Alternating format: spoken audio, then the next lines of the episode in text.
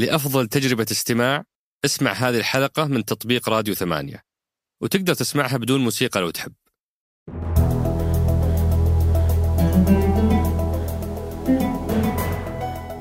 هذا بودكاست سقراط من إذاعة ثمانية. وأنا عمر الجريسي أستضيف قادة التحول في الجهات الحكومية وأحاورهم حول رحلتهم في تحقيق أهداف رؤية السعودية 2030 كملنا عشر حلقات مع إذاعة ثمانية وقررنا نوقف أسبوع عشان نشتغل على تطوير الشكل النهائي للحلقة الصوتية والمرئية في المرحلة القادمة.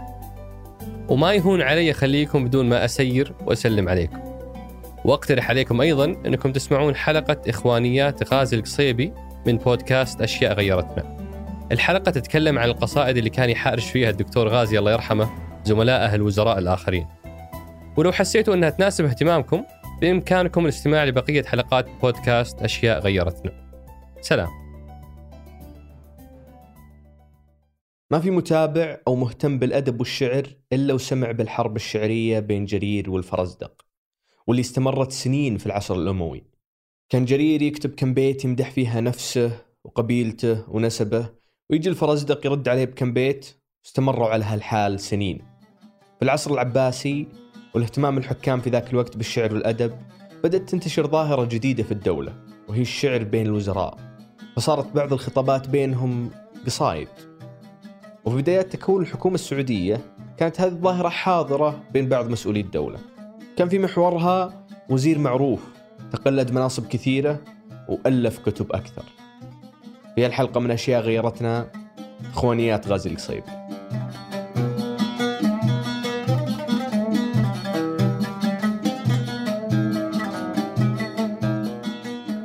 يا هلا. أنا مازن العتيبي وهذا بودكاست أشياء غيرتنا من إذاعة ثمانية. في كل حلقة راح نستعرض قصة شيء أثر أو غير في المجتمع السعودي مع المؤرخ الاجتماعي منصور العساف. أظن صار طبيعي أننا نشوف الوزراء والمسؤولين الحكوميين يتفاعلون مع بعض في تويتر. صرنا متعودين على هالشيء. بس في عصور الدول الإسلامية القديمة كانت طريقة تفاعلهم مع بعض مختلفة. إنه لما كثر السجع في العصر العباسي الثاني اللي هو بدأ ما يسمى البديع عصر البديع من عهد آه، مسلم بن الوليد وأبو تمام يعني بعد مرور أكثر من 70 سنة في بداية العصر العباسي ظهر البديع بعد بعد 220 أو 200 إي بعد 220 للهجرة. آه، ف آه، كانوا يتراسلون حقيقة في رسائل قصيرة مسجوعة وكانت مقتطفات أو قطع أدبية. في أحد المسؤولين كان يرسل لوال له في خراسان. قيل أنه عمر بن عبد العزيز في العصر الأموي وقيل لا ابن العميد وقيل غير كذا يعني في العصر العباسي. أنه كان يعني يرسل للوالي كان الناس يشتكون من الوالي هذا في خراسان. فقال له لقد كثر شاكوك وقل شاكروك فإما اعتدلت وإما اعتزلت. شوف كيف السجع والكلمات. وكان يقتصر عليها. كانت هذه رسائلهم يعني ما ما يكتب غيرها. كذلك قيل أن آه، ابن العميد يبدو لي أنه ابن العميد أنه كتب للقاضي في مدينة قم آه، أيها القاضي بقم فاحتار لم يجد لها سجع فكتب قد عزلناك فقم. فذهبت في الشارع العباسي وفصل القاضي بسبب سجع لا أكثر يعني. ترد علشان علشان بس يجيب السجع ما جت معه. الخليفة المهدي بن أبي جعفر المنصور ثاني خلفاء ثالث خلفاء بني العباس خرج ذات مرة من قصره ف يعني التقى ببعض العامة فقال أحدهم من بعيد كان يصوت من بعيد يقول قل للخليفة حاتم لك خائن فخف الإله واعفنا من حاتم إن الكريم إذا استعان بخائن كان الكريم شريكه في المآثم. فقال التفت الخليفة قال فقال ابحثوا عن كل موظف لنا اسمه حاتم يعني يعني يرفع يعني عنه تقرير كذا. فكان هؤلاء يعني تدور في غالبتها في الدواوين اللي هي الوزارات في ذلك الوقت أو تدور بين الموظفين. في الفترة ما بين الثلاثينات والستينات كان المشهد الأدبي في السعودية محصور بشكل عام في منطقة الحجاز. كان في ناس تكتب شعر وإخوانيات في بعض بس ما كانت على مستوى موظفي الدولة. لكن الوضع بدأ يتغير مع تطور المشهد الأدبي في المنطقة الوسطى اللي تشكل بعد الستينات.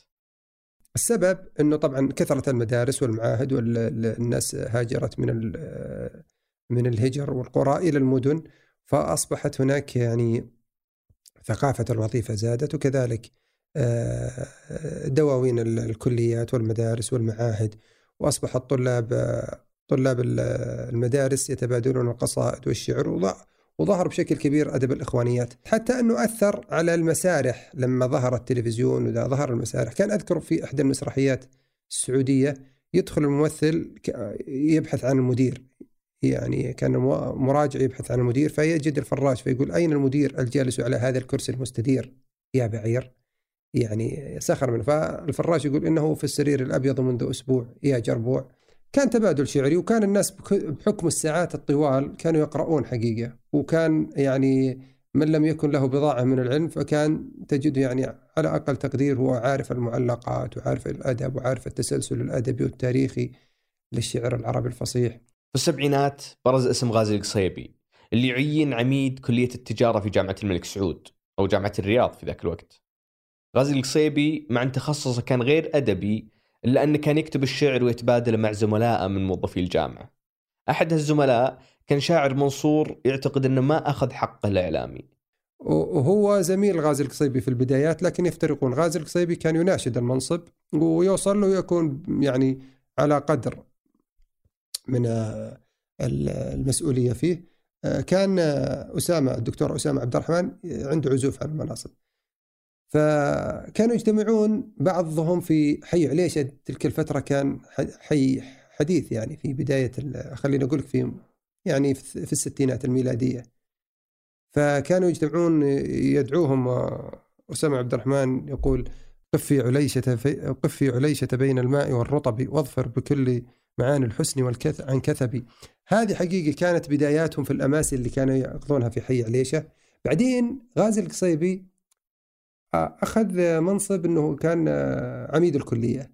ثم ترقى بعدين إلى أنه كان مدير سكك الحديد وقتها. فصار تبادل شعري جميل بين غازي القصيبي وأسامة عبد الرحمن. فكتب له أسامة عبد الرحمن قل للمعلم والعميد لك ما أردت وما تريد. أخشى من التأويل إن صرحت أن اليوم عيد. يعني لا تشك أن نقول اليوم عيد فإنك بفرقك لا أن اليوم عيد أن فرحنا في منصبك. فرح العميد وبارك الأستاذ وابتهج المعيد. ما للسياسة ما لها وإدارة السكك الحديد. فإذا بعدت فإنه ما كنت يوما بالبعيد. إن كان عهدك بيننا ما كان بالعهد السعيد. هذا رسالة أسامة عبد الرحمن دكتور أسامة عبد الرحمن. فرد عليه غازي القصيبي يقول له الحمد لله المجيد يقضي ويفعل ما يريد فبأمره وبفعله سرنا إلى السكك الحديد. نعنى بأحوال القطار يسير من بيد لبيد قل للزميل أسامة وهو المبرز في القصيد ما للسياسة ما لها وإدارة السكك الحديد يعني كأنه يسأل. فأجبت لا تعجب وخذ يا صاحب الخبر الأكيد إن السياسة فعل من في كل ميدان تفيد فن القيادة ليس من علم السياسة بالبعيد. في نوع من الشعر يسمونها الطرديات. واللي يتكلم عن الصيد. هذا الشعر ظهر في العصر الجاهلي وانتشر بكثرة في العصر العباسي لأن خلفاء الدولة العباسية كانوا مهتمين بهواية الصيد. يمكن البعض ما يقدر يتخيل غازي القصيبي صياد في البر لأن أدبه ومؤلفاته ما كانت تحمل هذا الجو. بس في قصة طريفة نتج عنها قصيدة الغازي نقدر نقول إنها من الطرديات وشكلت وزارة الخبراء أو الكفاءات العلمية لتنكقراط مثلا في بداية عهد الملك خالد. فكان القصيبي وقتها عين وزير الصناعة والكهرباء. الملك خالد آه، أخذ مجموعة من الوزراء في بداية الثمانينات للصيد والملك خالد كان شغوف في الصيد الله يرحمه. آه، فأخذهم الملك خالد للمقناص معه. فمعظم الوزراء يعني يجهلوا فنون المقناص وتعرف يعني ما ما ما لهم في الطيور ولا لهم. والملك خالد لا شغوف في سلمهم صقر من أفضل الصقور ومدربه كذلك. وبعض رجال وأخويا الملك خالد كانوا بصحبتهم على أساس يعلمهم الصيد. فهم طيروا طيرهم لكنه طار الطير ولا رجع. فانحرجوا إنه يرجعوا للملك خالد. فكتب غازي القصيبي أبا بندر اللي هو الملك خالد أبو بندر. يقول أبا بندر لسنا على الصيد نقدر وفينا يماني وفينا خويطر يماني الوزير وخويطر. فأما اليماني فهو بالصيد مولع وما زال منذ الصبح وهو يصقر وأما أخوه ابن خيطر فانثنى بدربيله لكنه ليس يبصر وأما سليمان السليم هذا وزير التجارة رحمه الله. وأما سليمان السليم فإنه يفر إذا ما الطير لاح ويذعر. ما هو راعي صيد أبد. وأما أنا فالله يعلم أنني غشيم وفن الصيد فن يحير. جهلت علوم الصيد جهلا مركبا فعلمني بعض الأمور النويصر النويصر محمد النويصر الله يرحمه اللي كان رئيس الديوان. مضى طيرنا في الجو خلف حباره فراح اليماني من سروره يكركر آه، سعد فيها يعني. وقال ابشروا بالخير فالخير جاءكم سنأكل من لحم الحبارة ونكثر. وقال غدا في الصبح كل جريدة لأنه كان وزير الإعلام. وقال غدا في الصبح كل جريدة ستكتب أني صدت صيدا وتنشر. وفي التلفزيون ستظهر صورتي كأني وفي كل كأني وفي كف الحبارة عنتر. فقال سليمان اللي هو سليمان السلم أجل ووزارتي تمونكم من لحمها اللي هي وزارة التجارة تمونكم من لحمها وتسعر. مضينا وراء الطير نصرخ كل نصرخ كلنا وكنا على تلك الرمال نبنشر. طفوا وفيصل من فوق الوانية ملثم. هذا الصقار ومنصور كالمرشال ينهى ويأمر. أبا بندر إن سعدنا بقربكم وعدنا إلى صحبنا نتبختر. في علاقة صداقة ومودة قديمة بين الدكتور عبد العزيز الخويطر وغازي القصيبي. خصوصا أن الدكتور عبد العزيز كان في فترة من الفترات مدير غازي في الجامعة. في كثير من المناسبات كانوا الاثنين ينكتون على بعض مثل قصة شهيرة يذكرها الدكتور عبد العزيز لما عزم مجموعة من الوزراء المدائن صالح وكان غازي من ضمنهم. فأخذوا يعني يمازحونه يسخرون. فكتب القصيبي للوزير الخويطر ألقى بنا مثل القطيع بهرقل. من غير صالون ودون مراوح صالون جمس صالون. فكأنه لم يبق من أعمالنا غير الوقوف بكل قبر طائح. الله حسبك يا خويطر سقتنا سوقا ولم تسمع جميل نصائحي. مالي وللأطلال أمشي فوقها. إني لأعشق كل حسن سانحي شوف كيف بعدين يوصف المضيفات في الطيارة. إني ألفت ركوب بوينجاتنا اللي هي البوينج الطائرة. ممشوقة في الجو مثل الجارح ومضيفة حسناء تنسين العنا تغدو علينا كالحمام الصادح. ثم أن الخويطر حاول أن يدافع عن نفسه فقال يعني لهم أنه أني أنا جبت عزمتكم وناديتكم هذا اللي لقاه منكم. كانت يعني إخوانيات بينهم. أكرمتم فشربتم وطعمتم من كل نوع حامض أو مالح. وخدمتم فكأنما زهر الربا في حين أنكم كالظفر الجارح. حبوا عادي يراضونه خلاص أكلوا وشربوا وناموا. وجايب لهم كل حاجة يعني حتى يعني الله يعزكم دورات المياه نقلها لهم متكاملة ونقل لهم سيارات منامات وأسرة وذا فكانت رحلة. قال أكرمتنا بولائم وذبائح لله درك من كريم مانحي وعملت ترتيبا يقل مثيله وتقل عنه وعن مداه مدامحي هذا مدائحي هذا القصيب يقول له حتى تواليت لنا أحضرته الله يعزكم اللي هو التواليت.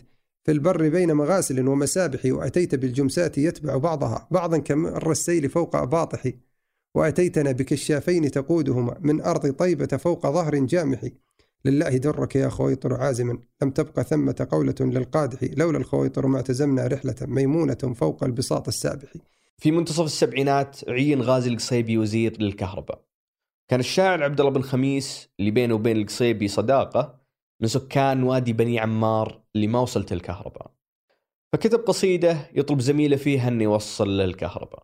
على الدبالة والفانوس والغازي عيشي ظلامك حتى يأذن الغازي. هذا يعني غازي القصيبي. إيه. أوسعته الصبر. مهمازا فأوسعني صدا فحطم هذا الصد مهمازي. فرت جيوش الدياجي من مكامنها من دار همدان حتى دار عنازي. دساكر في خضم من نور سابحة يلفها بين أغوار وأنشاز. إذا سألت وزير الكهرباء بها من أنجز النور فيها قال إنجازي. وإن سألت لماذا ظل في غلس وادي بن عمار هز الرأس كالغازي؟ أظل فيها بلا نور يؤنسني. في وفي حناديسه عطلت تلفازي ولي قرينان لا أنفك دونهما أصاحب الليل كالشافي وعكازي. هذا يضيء لخطوي منتهى قدمي وهذا ينفر عني كل وخازي. يعني يشكي حالته أن التلفزيون عطلان وأنا أمشي بعصا على أساس الحشرات والدواب فيشكي الغاز القصيب أنك وعدتني ولا. فالقصيب يرد طبعا بنفس الوزن والروي والقصيدة فهذا كله كان في عام 1400 قال أوعزت للقوم حتى كل إيعازي وقلت لا تتركوا صحبي على الجازي وقلت هذا خميس الشعر جاءكم يحدو الشوارد لم تهم لم تهمز بمهماز أعطاكم من حسان الشعر فاتنة مجلوة بين إبداع وإعجاز وما هاجمكم وطحلو الطبع شيمته ولو هجاكم لذق لذقتم سطوة الغازي أي أي الوسطات بين الناس نافذة إن الوساطة أفعى ذات إنجاز فوسط الشعر لم يشفع له أحد سوى القوافي وإكباري وإعزازي. استمرت هذه إلى أن جاء عام 83 نهاية 82 بداية 83 لم يصل الكهرباء. فأرسل بعتاب أشد عبد الله بن خميس آه، قصيدته المشهورة وعدتم غير أن الوعد خيل أتى منا على خمس عجاف دفعتم بالمقاول كي نراه فما وفى القليل ولن يوافي. أثير عنده خمسون شغلا ويرضيهم بما دون الكفاف. قصيدة طويلة أنا يعني أحفظ جزء منها بس. لكنها نشرت في كلها في جريدة الجزيرة الأولى والثانية. بعدها اضطر غازي القصيبي للرد وهو أكثر ردود شهرة. اللي أرسل أرسلها ونشرت في جريدة الجزيرة في نفس السنة بعد يمكن تقريبا أسبوعين قال عبد الله يا شيخ القوافي ومرتجل البديعات الظرافي. حجرت الناس والدنيا وحيدا بعمارية وسط الفيافي يفرقها عن العمران درب طويل ذو انعراج وانعطاف. فله هليكوبتر تفضي إليه ويشكو الجمس من طول المطاف. وتغفو أنت في ظل ظليل وتمرك يانع والماء صافي. وأقرأ ألف معروض وشكوى وتقرأ أنت إشعار الرصافي. سألت القوم عنك فأخبروني بأن الكهرباء غدا توافي فإن جاءت فكافئنا بشعر كضوء الحب في ليل في ليل الزفاف وفي بستانك المعمور أولا بهرفي سمين في الخراف. آه الحقيقة أنه برضو قال أبيات يعني أبيات طويلة. أذكر منها برضو قال آه آه عبد الله يا شيخ القوافي ومرتجل البديعات الظرافي تضرسني بأنياب حدادي وتهجوني بأبيات لطافي وعتبك أنت كالشهد المصفى وبعض العتب كالسم الزعافي. كانت حقيقة من أروع قصائد آه، قصائد الإخوانيات بين الوزراء والمسؤولين والمواطنين. وانتشرت انتشار كبير تبادلها الطلاب في المدارس والجامعات والناس في مجالسهم العامة حتى طلاب الصفوف الابتدائية كانوا يتبادلونها. شاعر عبد الله بن خميس ما كان هو الشخص الوحيد اللي يحتاج خدمات وزارة الكهرباء. فبسبب التوسع العمراني في المملكة كان صعب إن الكهرباء توصل لكل مكان بسرعة. فكان في طلب عالي على خدمات الوزارة وقتها وبعضهم ظن القصايد ممكن تسرع الموضوع. لكن بعد الفاصل.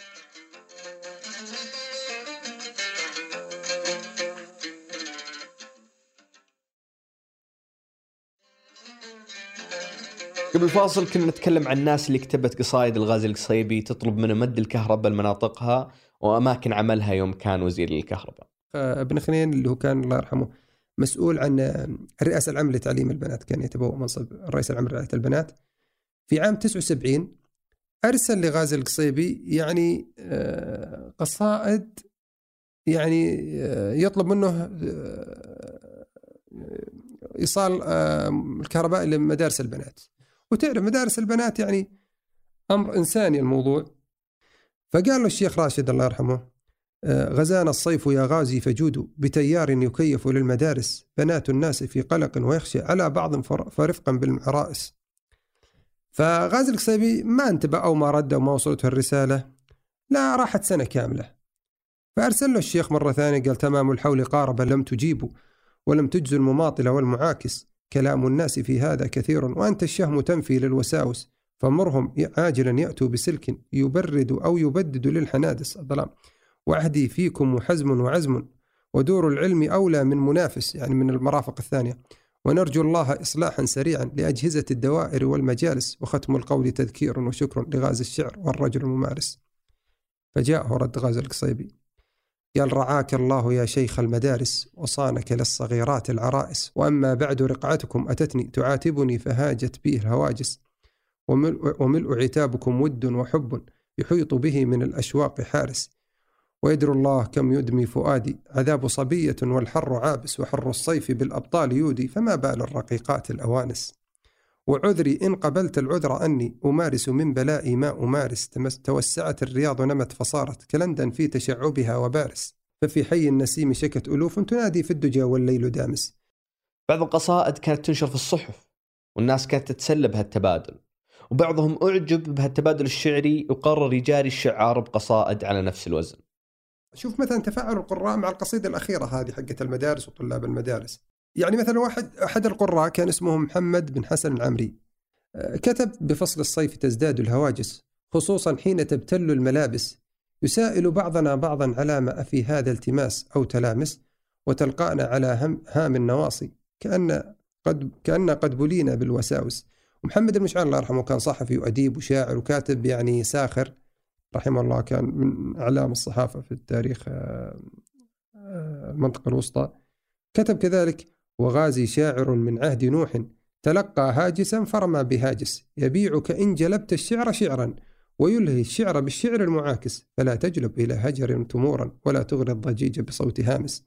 أحد القراء لقب نفسه عاشق النور كتب آه، بس طبعا آه، بنفس الروي نفس القصيدة إذا جاء المقيل فترى بناتي يبللن الشراشف والملابس وإن جاء الظلام ترى جموعا وجيشا هاجما من كل نامس. خرج عن السياق أحدهم من منطقة جيزان فكتب قصيدة رقيقة يعني بنفس المناسبة لكن تختلف الروي والوزن. كتب أنت أدرك ابن قاسي من جروح الانطواء. حول فانوس كئيب وشموع في الخباء ونرى في الليل غولا من جنون الكبرياء بين طفل يتلوى في دموع البؤساء ولهيب الحر أقسى من خداع الأصدقاء. هذه جازان تحكي جرحها للأوفياء علها تلقى جوابا حاملا كل دواء أو مجيبا يا وزيري إسوة بالوزراء؟ من المثير للاهتمام في ذيك الحقبة أن الأدب وحتى الإعلام كانوا يعتبرون هوايات وأشياء يقضي فيها الواحد فراغه أكثر مما أنها مهنة يتفرغ لها. غازي القصيبي آه، عفوا عبد الله بن خميس رحمه الله عرف على أنه أديب هو تبوأ منصب مثله مثل أي آه، تبوأ مناصب هذه الحياة الوظيفية لكنه عرف بالأدب وال وال والأنساب والجغرافيا وكان له برامج كثيرة غير مؤلفات وكان له برامج في في الإذاعة وفي التلفزيون. برنامجه الشهير من القائل هذا هذا تضرب له أكباد الإبل من كل مكان كل يقرأه يعني من يبدو لي انه من عام 1403 أو أو يا هو توقف 1403 أو بدأ 1403 كان يعني يتلقى الأسئلة من المستمعين فالمستمعين يسألون عن أبيات ما تعرف ما يعرف قائلها فهو يجاوب يعني ببحثه آه، فتسمى من شوارد الشعر العربي فكان هذا من أشهر البرامج في الإذاعة السعودية وغير كذا بعدين هو فرغه في كتب. يمكن موضوع التراسل والإخوانيات بين الوزراء وأصحاب المناصب ما هو منتشر مثل اول ولو على وقتنا الحالي نقدر نذكر القصائد المتبادلة بين الأمير خالد الفيصل والشيخ محمد بن راشد المكتوم على سبيل المثال. بس نلاحظ إن الإخوانيات صارت شبه معدومة ومنصور عنده تفسير لهالشيء.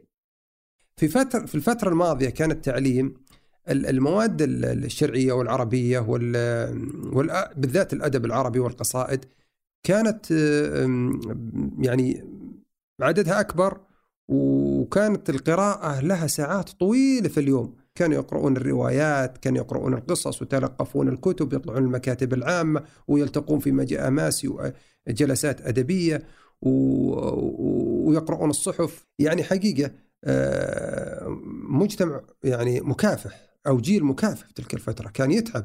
يعني ياخذ كتاب أصفر طباعة سيئة يجمع أوراقه يستعير الكتاب من زميله والزميل هذا والكتاب يدور بين يعني 10 20 ويبحث يطلع للمكتبة العام ويقضي ساعات طويلة من حي لحي.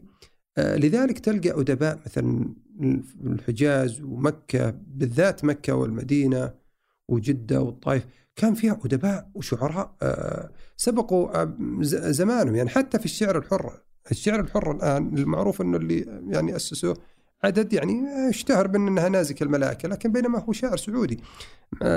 عواد حسن عواد محمد حسن عواد يبدو لي.